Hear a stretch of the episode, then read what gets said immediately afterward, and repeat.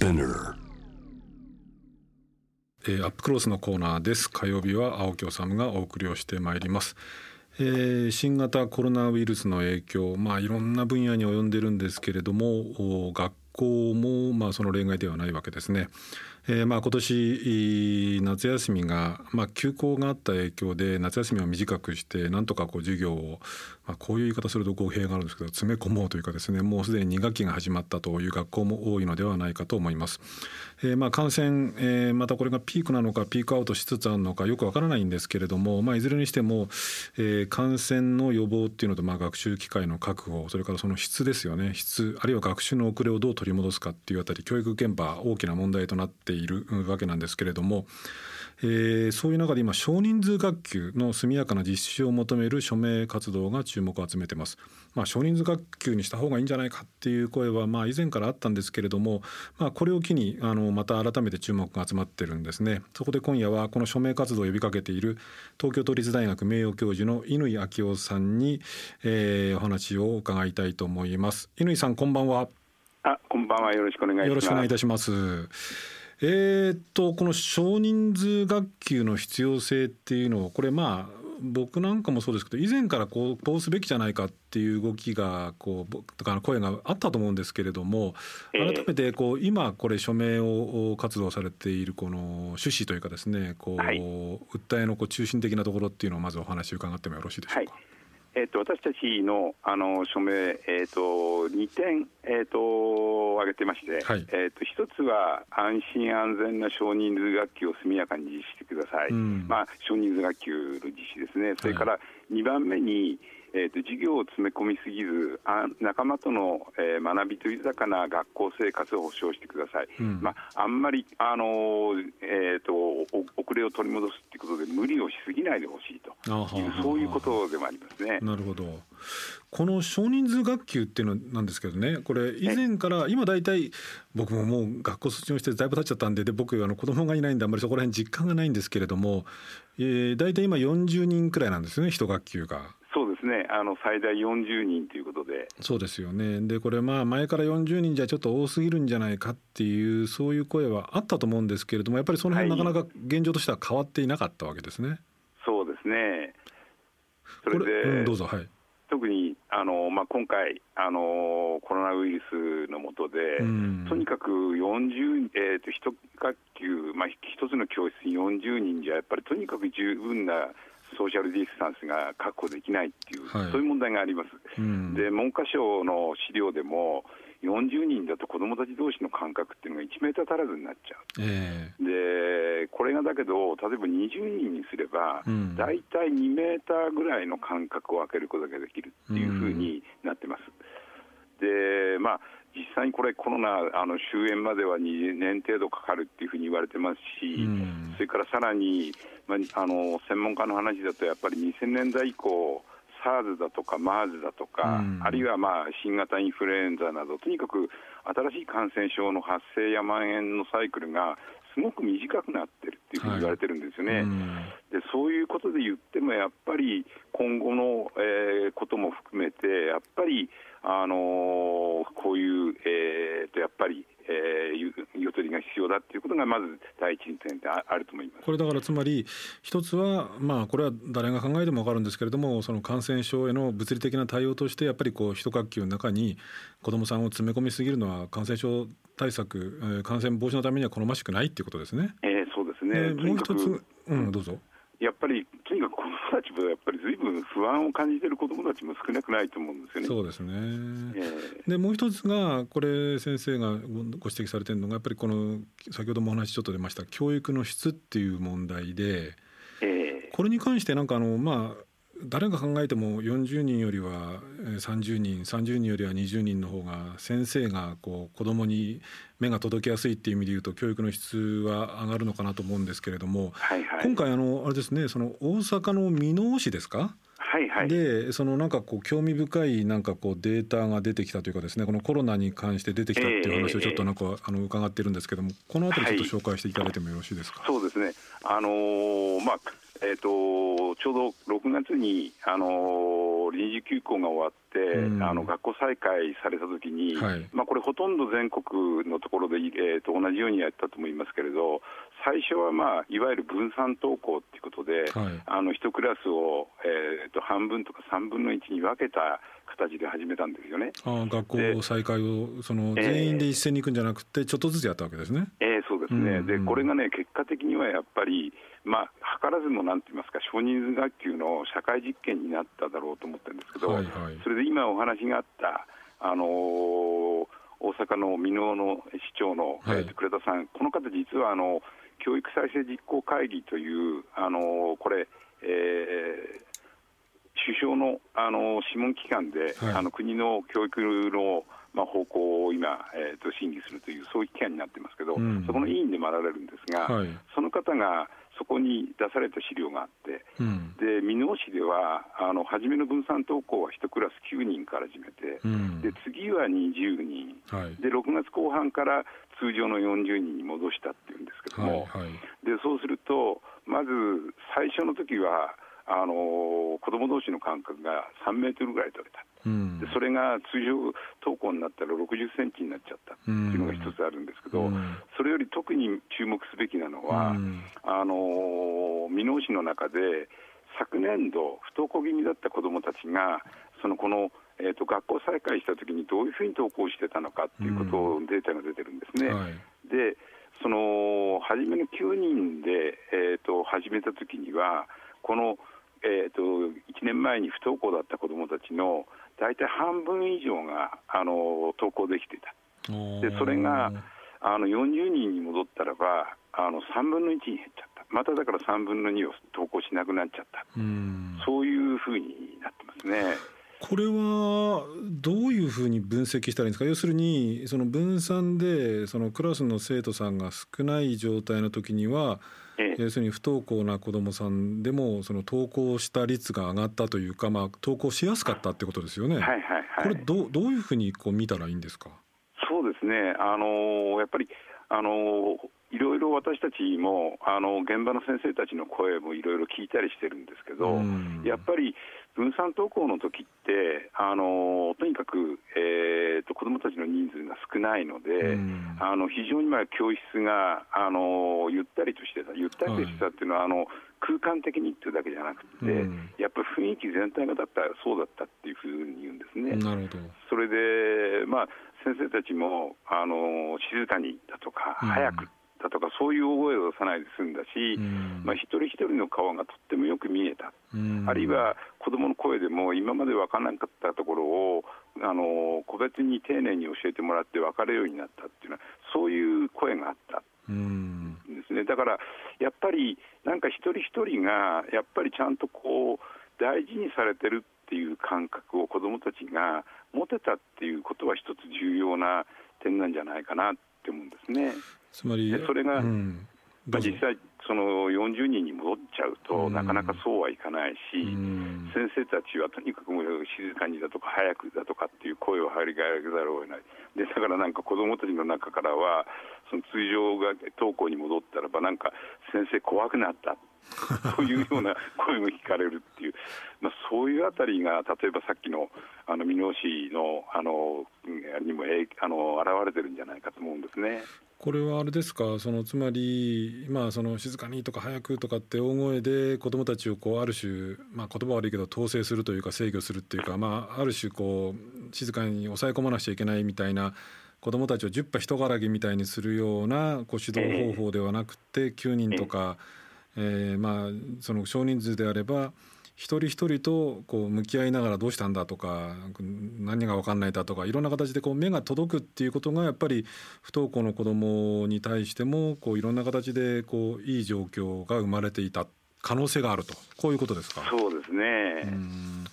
これどうなんですか？その、まあ、今回ねその季節してコロナによって、まあ、こういうまあ社会実験というふうに先ほどその乾さんおっしゃいましたけれども社会実験が行われた。それ以前からやっぱりこれ40人じゃ多すぎるので20人くらいが適切なんじゃないかっていう議論もあったわけですけどもやっぱり40人と20人だとこういう点が違うよとかこういう点がやっぱりいいよっていうようなこう実証っていうかこれまでそういうデータみたいなものっていうのはこれまでもあったんですか？あのまああのなかったわけではないんですけれども、あのまあ、例えば、えーと、学校によってはね、あの今のあれだと、40人を超えると、まあ、クラスを分けるっていうことになってたんで、それでたまたままあ20人ちょっとぐらいのクラスっていうのもなかったわけじゃないですけれど、はい、まあ、これだけやっぱり大規模にあのみんなが経験したっていうのは初めてだと思うんですね。なるほど。これどうなんですか？そのまあ誰が考えてもっていうのはちょっと言い過ぎかもしれないですけれども子どもの数が先生が面倒を見る子どもの数が少ない方がいいだろうっていうのはこれはおそらく、まあ、いろんなこう考え方あるでしょうけれども誰が考えてもそう思うような気がするんですけれどもこれがなかなかこう進んでこなかったっていうようなこう理由っていうのはどういうところがあるんですか？そうですね、やっぱり、あのー、一番大きいのは、あのー、なんて言いますか、財政的な理由といいますか、あのー、特に、えーとまあ、あれですね、だから、あの大体戦後、1950年頃からあの国はだんだんあの学級の数を減らすっていう取り組みをしてきて、それで、まあ、1991年に今の40人になったんですけど、1991年ですか？えだからもうずいぶん前ですよね。はいはいはいでそれ以降は結局、まあ、その当時の大蔵省、それからまあ今でいう財務省ですけども、うん、そこがやっぱり財政的な理由をでもってちょっとこれ以上無理だというようなことをあの非常に強く言ってたんですね。うん、それで特にやっぱり2000年代に入る頃は例のあの行財政改革で、ちょうどだから少子化が進むんで、本当はチャンスだったはずなんですけども、その時に結局やっぱり行財政改革で、特にあのその頃、えーと、行政改革推進法っていう法律があったんですけど、そこではもう子どもの数が、えーと、減る分以上に教員の数を、えーと、削減するっていうのそんな法律ができちゃったりして。ということで、なかなかやっぱりあのそこが、えーと、進まなかったということがありますこれしかしあの僕もあの詳しくないんでぜひその辺ちょっと教えてもらいたいんですけれども日本の場合その教育にかけるそのお金ですよね。はいはい、公教育費っていうんですかね。その、はい、がまあこれも散々あちこちで言われてるんですけれどもいわゆる先進民主主義国の中ではかなり少ないんだと。いうふうに言われていると思うんですけど、やっぱりそれは現実としてはそうなんですか？いや、これはね、今、深刻な状態だと思います。うんはい、あのまあ、OECD というあの組織がありますけれど、うん、あの OECD が、えー、と一番最近に出しているあの統計の資料ですと、えーとまあ、日本のあの公教育費、えー、と国内総生産あの GDP あたりでいうと、2.9%っていうんですね。でこれは OECD の平均が4.0%なので、はい、まあ、非常に少ない、でこれ、えーと、少なくともこのだから統計にで扱われている、えーと、30数か国の中で最低にの水準になっています。でだからこれを例えば OECD の平均にあの引き上げるだけで、まあ、十分に20人程度の学級っていうのが可能になるはずだと思うんですね。しかもこれもしばしばニュースになっていると思うんですけれどもこれその今乾先生おっしゃられたこうことと関係があるのかその学校の先生がとにかく忙しいと。これは逆にだからこれ OECD なんかでその調査をすると、はい、その先進国の中でその日本のこう学校の教員がなんか極端に忙しくってしかもその授業で忙しいんじゃなくてその授業に付随するというか授業以外の部活動であったりとかその書類作ったりとかでもうめちゃめちゃ忙しい。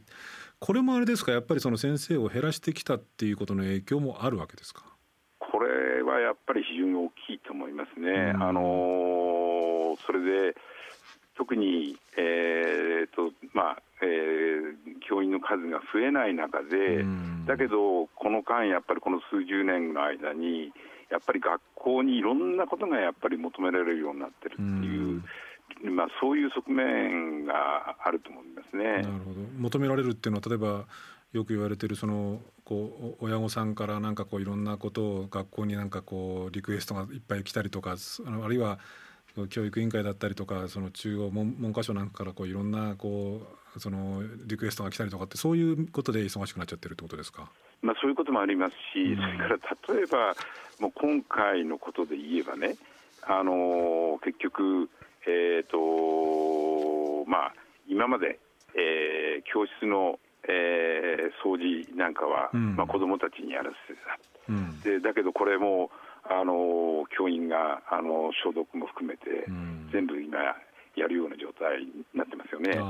でそういうようなことっていうのがだだんだんだんだんやっぱりでこれ例えばだからあの他の国で言うと、うん、まあそれについてはいろんなスタッフも入ってるっていうこともあるしそれからあとまあやっぱり教員あたりの生徒の数も少ないという両方のことがあるかと思いますね。なるほどね。あのうんどうぞはい。い。いいですか？いや、あのね、で、あの番組にこうリスナーの方からね、乾先生にちょっと質問ということで来てるんですけれども、ちょっと紹介させていただきますが、はい、ラジオネーム、ゆうすずみさんという方です。あのありがとうございます。えー、これもだから予算も大切大変だけれども、この質問ですね、えー、小中学校ではクラスの人数を減らすとともに、授業内容も見直す必要があるんじゃないでしょうか。特に自ら考える能力を養う時間が今のプログラムでは足りない気がするのですがというこうメールが来ていて、はいはいはい、ひょっとすると教育関係者の方なのかな？あの自ら考える能力を養う時間が足りない。だからこう、その授業内容も見直す必要もあるんじゃないかっていうのも来てるんですけどこのあたりどんなふうにお考えですか、はい、そうですね、うん、あのそこは全くその通りだと思うんですけども、うん、で特になんて言うんでしょうね。あの日本のあの学校教育ってえーと、これまでもずっと、あのまあ、一方で、あのいわゆる、えー、ペーパーテストで測る学力は、まあ、いろんな、あの国際調査なんかでも、まあ、かなり非常に高いところにあるというのは、あのずっとそうでしたけど、一方で、やっぱり、あのすごくなんていうんですかね、あのやっぱり先生があの中心で、えーと、知識をあの子どもたちに伝えていく、うん、でそういう、まあ、いわゆるなんて言いますか一斉授業っていうふうに私たち言ってますけれど、うん、そういうスタイルの授業っていうのは圧倒的にやっぱりあの多い、うん、でこれがやっぱり日本の学校の大きな特徴だったと思うんですけど、はい、でその時にやっぱりこれ一斉授業でやらざるを得ないっていうのはやっぱり人数が多いってこととすごく深く関係していると思うんですね。そうでしょうねだからそうすると、やっぱり今あの、ご指摘があったような、やっぱり一人一人がやっぱりじっくり考えるような、そういう事業をやっていくためには、やっぱり人数少なくしないとだめだということはあるかと思います。まあ、先ほどおっしゃったその箕面のケースのようにこう不登校の子だったりとか、まあ、場合によってはいじめなんていうこともリンクしてくるのかもしれないですけれども先生がやっぱり、はい大きな40人の子どもにこう一方的にわーっとこう詰め込むよりはやっぱりこう少しあの子どもの顔が見れるような形の少人数の教室になればその不登校にもいじめにも対処できるしその教育の面でもいろいろ一斉授業じゃなくてこうキャッチボール、自分たちでものを考えるような授業がしやすくなるとこういうことですよね。そうですね。それからもう一つ付け加えると、やっぱりあの日本の学校って、えー、もうもう一つの特徴としてあのすごくなんていうんですかねあの平等っていうことをあのずっとやっぱり伝統的に大切にしてきてる感じがするんですね。はい、でこれ自身は悪いことじゃないんですけど、ただそれがややもすると、やっぱり平等にするっていうことはみんな同じにするっていうことにつながっちゃってる。でこれもだけでやっぱり人数が多いこととやっぱりあの関係してるだろうと思うんです。でやっぱり平等って言ってもやっぱり一人一人があのやっぱり違っていて違っているから平等じゃないといけないんだっていうそこのところをやっぱりそういうところを作っていくためにはやっぱりお互いのそれぞれの違いをやっぱりきちんと知ったり大切にしていくっていうねそういうことをあのやっぱり丁寧にやるためにもやっぱり40人でちょっと難しいなっていうことがあると思いますね。あのまあ、夏休み、まあ、これ新型コロナのこう休業一斉全国一斉休校ですねの影響なんですけれども、まあ、それが一斉休校っていうのは果たして正しかったのかどうかっていう議論は別としてですね、まあ、夏休み短縮している学校がほとんどだと。で、まあ、コロナによるその教育の遅れっていうのがどうも出ている。ただ先ほど先生はねその詰め込みすぎはよくないよっていうお話されましたけれどもしかし親御さんなんかにしてみるとその当該の子どもさんを持ってたらこれ他の学年とかから遅れたら困るとかってことを考えるとちょっとでも遅れ取り戻してよっていうようなこう考えてる親御さん多いと思うんですけれどもこれどうするべきだというふうにこう犬先生お考えですか、あのー、まず今、えーと、学校どんな状態になってるかっていうことなんですけども、うん、あのー、まあ、先ほど冒頭に、あのー、今週から多くの学校がって言われでしたけども、はい、あのまあ、早いところからはもう先週の初めから始まっているところが結構あって、うん、それで文科省の調査では、大体ほとんど平均して、えーと、例年の半分以下の夏休みの期間になっている。で小中学校だと短いところだと9日、うん、高校だと極端なところは4日っていうようなところもある。夏休みが。ええ。ー、それで結局あと、とにかくあの土曜日授業だとか、うん、あるいは1日7時間授業だとかっていうことで、で結局、とにかくあの今年、えー、今年度中に、えーとまあ、休校期間中に、えーと、できなかった授業時間数を全部取り戻すっていうようなことが、うん、まあ、一つ、えーと、多くの学校がそういうことでやってるとことなんですけども、うん、ただ、あのー、確かに親御さんたちにとって一方でそういう心配はあると思いますけれど一方でやっぱり子どもたち、あのー、相当疲れてるっていう感じがするんですね。でまあ長期期間中もとにかく外出自粛っていうことでいろんな不安やストレスをため込んできたし、それから休校が明けてもまたこういう第二次などっていうことでいろんなやっぱりストレスもある。でそういうことでかなりやっぱり子どもたち疲れてる状態でそういう時にちょっとこれだけやっぱり詰め込むことが果たしていいことなのかっていうことがあります。やっぱりだからこれあのやっぱり私たちすごくあの、まあえーと、懸念しているのは、はい、とにかくこれで不登校の子どもたちが増加するとかあるいは秋になると荒れた学校がたくさん出てくるんじゃないか、そんなこともあの、まあ、懸念していることなんですね。でじゃあ、どうしたらいいんだ？と、はい、いうことなんですけども、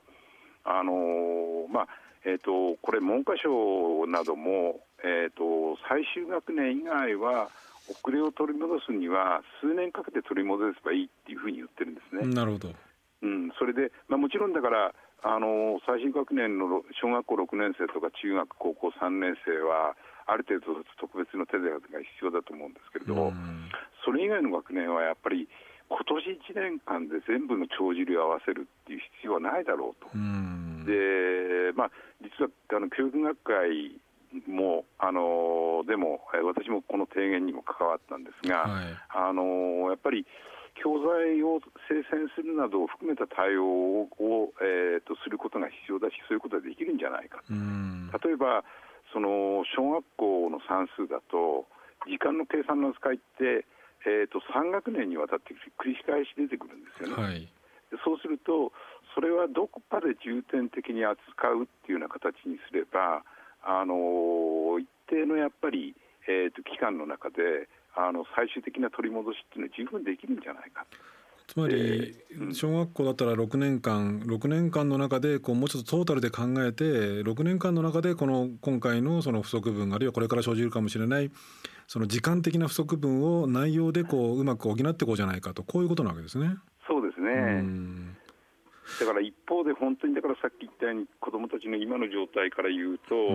やっぱりあのきちんとした、えーと、丁寧なやっぱりケアっていうのがやっぱりどうしても必要だし、そういうことにもやっぱりきちんと目を向けられるようななんていうか学校がそういうゆとりが持てるような状態を作らないといけないんじゃないかっていうのがやっぱり私たちが考えてます。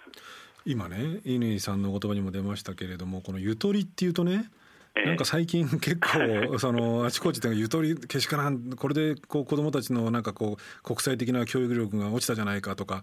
こういうふうに言う人が多いと思う。だからもっとまあそういう言い方じゃないにしてももっと詰め込まなくちゃとかもっとこうやらなくちゃっていうような声もあると思うんですけれどもそのあたりどんなふうにお考えですか？そうですね。あのだからあの先ほど前半の、えー、と話でもありましたけれど、やっぱりあの教育の質そのものをやっぱり大きく変えないといけないんじゃないかと、でだからそういうことの中で、だから学びについても学びの質をやっぱりうんと高めていく、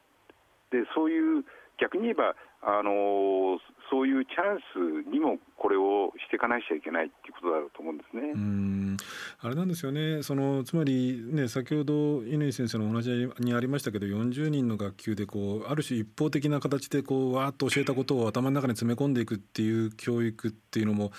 一定程度は必要なのかもしれないけどやっぱりこう自分の頭でこう考える。まあ生きていく上でその一番大切なことって結局そのその場その場でこう自分の頭でものを考えて自分で判断できる力を学校でこうきちんとこう身につけられるかどうかっていうその詰め込みよりもなんかそっちの方が重要なんじゃないかっていう気が僕なんかしちゃうんですけれども。ええー、全くそうだと思いますね。それでね言うとなんか今回いろいろ出てきてあのなんかね9月入学とかね。オンライン授業とかね、はいはい、まあいろいろこうやれることあるんじゃないのっていうような議論も出てきましたけどこのあたりどんなふうに受け止めてらっしゃいました？そうですね、まあ、だから、あのー、ちょっと9月入学についてはね、うん、あのー、まあえー、最初の発想は分からなきゃない分からないわけではないんですけれど、うん、だけどいろんなことを考えたらやっぱりこれはちょっととんでもないだろうということで、うん、やっぱり、あのー、ですよね、えーまあ、お金も膨大にかかるってことだけじゃなくて、まあ、今まで、あのー、なんですか特にえー、小学入学を、えー、と今突然やるとすごく特にあの幼稚園、保育園以下のところにものすごく大きな矛盾がかかるんですよね。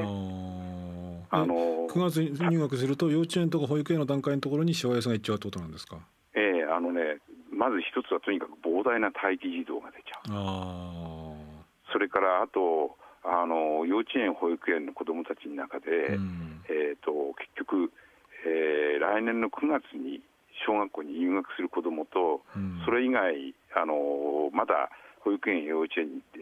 とど、まっている子どもって、だから同じクラスの中で、うん、えーと、突然、えーと、今まで同じだと思ってたのが、お兄さん、お姉さんとあの妹、弟に分かれちゃうみたいな、そういうことも起こったりとか、いろんな問題。つまりあれですね、あれですね。その要するに9月入学自体は別にそのこう本当に計画してやるんだったら悪い話じゃないけどこんな時にバタバタとやる話じゃないでしょっていうこういうことですか？そうですね、特にやっぱりそこはもうあのやるんだったらばやっぱりあの相当時間をかけて、うん、えー、まあ、だから今までの検討でも結局全部をあのいいっぺんに切り替えちゃうなんていうあの計画は一度もなかったんですよね。結局あのある学年から始めるその学年から下から積み上げていくっていうやり方で。もう一つもうほとんど時間ないんですけどこのオンライン授業っていうのはこれはどうですか？使いようだと思いますか？あのまあ、オンライン授業が、あののメリットっていうのも十分あると思います。例えば、あのオンライン授業、今回のあれで、不登校気味の、えー、子どもたちがオンライン授業だと参加できたなんていうそういう、えー、ことも出ているんで、うん、あの全然否定する必要はないだろうと思いますし、それからもし万が一あのまた休校になった時にはやっぱり対応になるだろうと。ただだけどやっぱり一方で実際オンライン授業やってみていろんな問題点も出てきてると思います。で例えばだから大学なんかほとんど今だからオンライン授業やってますけど、ある大学の調査だと学生たちがやっぱりすごく孤独感をあの感じてるだとかそういうこともある。だからやっぱりオンライン授業があの今のフェイス2フェイスの授業にえーと、全部変わるってことは到底できないだろうというのはあると思いますね。まあ、だからやっぱり本題に戻るんですねだからその40人っていうのはやっぱりちょっと多くてこう少人数の学あの学級ってものがこうやっぱり教育にとってはこれいいよねっていうことをこれはまあ多分誰が考えてもそうだと思うんですけどもこれをなんとかこれを機会に進めていった方がいいんじゃないのっていうあたりに戻るっていうことでしょうかね。そうですね、わかりました。えー、はい、井先生ありがとうございました。いいえ、あの、藤子さんありがとうございました、はい、またよろしくお願いします。よろしくお願いします。どうも。えー、今夜は東京都立大学名誉教授の乾昭夫先生に、えー、今こそ少人数学級の実現をという話伺いました、えー、ありがとうございました今日番組の中で、えー、少し触れました、えー、河井克行前法務大臣夫妻ですね、えー、河井克行前法務大臣と妻の安里参議院議員の公職選挙法違反事件の初公判、えー、今日大きなニュースでしたけれども今日の初公判あのもう少し詳しく言うとこういう内容なんですね。えー、検察側が、まあ、起訴状を朗読する、まあ、こういう罪ですよっていうことを言ったんですけれどもこの起訴状によると、えー、河井克行前法務大臣は、えー、去年の3月下旬から8月1日にかけて計128回にわたり地元の議員、まあ、広島ですねの議員とか、まあ、地元の市長さんたちに対して計100人に対して計およそ2901万円を供与したと。これを検察側は起訴状で、えー、参議院選挙に立候補を表明していたあ妻安里議員への票の取りまとめを依頼する趣旨だったというふうに言っていると。で河合克行前議員とそれから妻の安里被告はこれ全面否認してるんだけれども何を否認してるかというとお金を渡したこと自体はおおむねで認めてるんですね。で、えー、この現金についてその検察側はこれは票安里議員への票の取りまとめを依頼する趣旨だったと言っている点についてこれは違うんだと。選挙運動を依頼する趣旨じゃないと、えー、選挙運動の報酬として現金を渡したことはないんだと。こういうふうに言ってる。つまりお金を渡したことはおおむね認めつつその趣旨が違うんだと。こういう主張で、まあ、検察側の主張と前法務大臣側の主張っていうのが真っ向から衝突をしているということなんです。でこのお金ですね結局だからまあ2900万円くらいを昨年3月から8月くらい計128回にわたり計100人くらいの地元の議員に配ったということは、えー、これはどうも事実だというふうに認めてるんですね。でこれどうですか？どう考えてもおかしいというかですねどう考えてもこんな政治でいいんだろうかというふうに思いますね。これ地盤培養行為っていうんですけれども政治活動として、えー、議員国政の議員たちが、えー、地元の議員さんたちだったりとか地元の市長さんたちに、えー、もう自分のこう選挙基盤として選挙地盤としていろいろよろしくしてもらいたいっていうことでお金を配るっていうことがこれはだからこういう趣旨だったんであって票の取りまとめじゃないっていうんだけれどこれでいいと思いますか、えー、しかもこの2900万円え、自民党本部から1億5,000万円渡ったのがその原資だったとするんだったらこれ政党助成金というのがこう原資になっている可能性が高く大元はこれ我々の税金が含まれてるんですね。つまり選挙の票の取りまとめが目的だったかどうかっていうことを脇に置いても、えー、我々の税金が含まれたお金が、えー、国会議員から地元の政治家に2900万円もばらまかれた。この説明をこれだからその1億5,000万円から払われたのかどうかあるいはこのようなお金の配り方っていうものがありえていいのだろうか、えー、ありえることが政治として正常なんだろうかっていうことも含めて